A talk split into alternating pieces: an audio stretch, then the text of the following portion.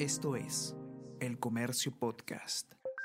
Buenos días, soy Gladys Pereira, periodista del comercio, y estas son las cinco noticias más importantes de hoy, viernes 26 de noviembre facción serronista definirá si se debate moción de vacancia. El presidente Pedro Castillo afronta una solicitud de vacancia por permanente incapacidad moral, que es promovida por la congresista Patricia Chirinos con el respaldo de su bancada, Avanza País, de Fuerza Popular y de Renovación Popular. Los votos de estas tres bancadas llegan solo a 45 de los 52 necesarios. Grupo en Perú Libre, que negó la confianza al gabinete, tiene una posición ambigua. El legislador Jorge Montoya señala que el objetivo es que el presidente Castillo concurra al Congreso a rendir cuentas.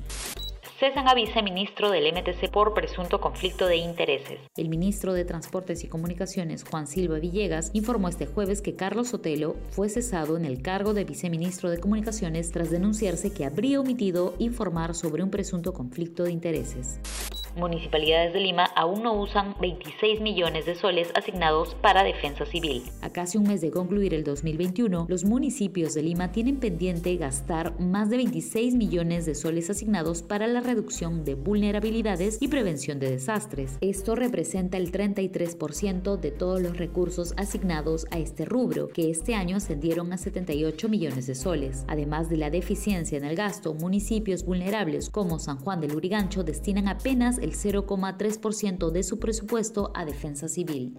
Mario Vargas Llosa entra a la Academia Francesa. La Academia Francesa de la Lengua incorporó al Nobel peruano Mario Vargas Llosa como nuevo integrante. Es la primera vez que un autor que no escribe en ese idioma ingresa a la prestigiosa institución fundada en 1635.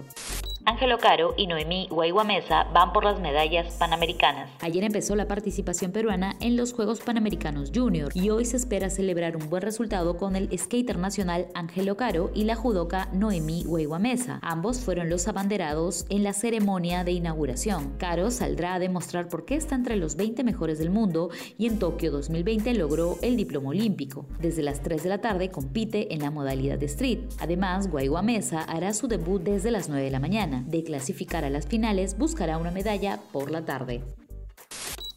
Esto fue El Comercio Podcast.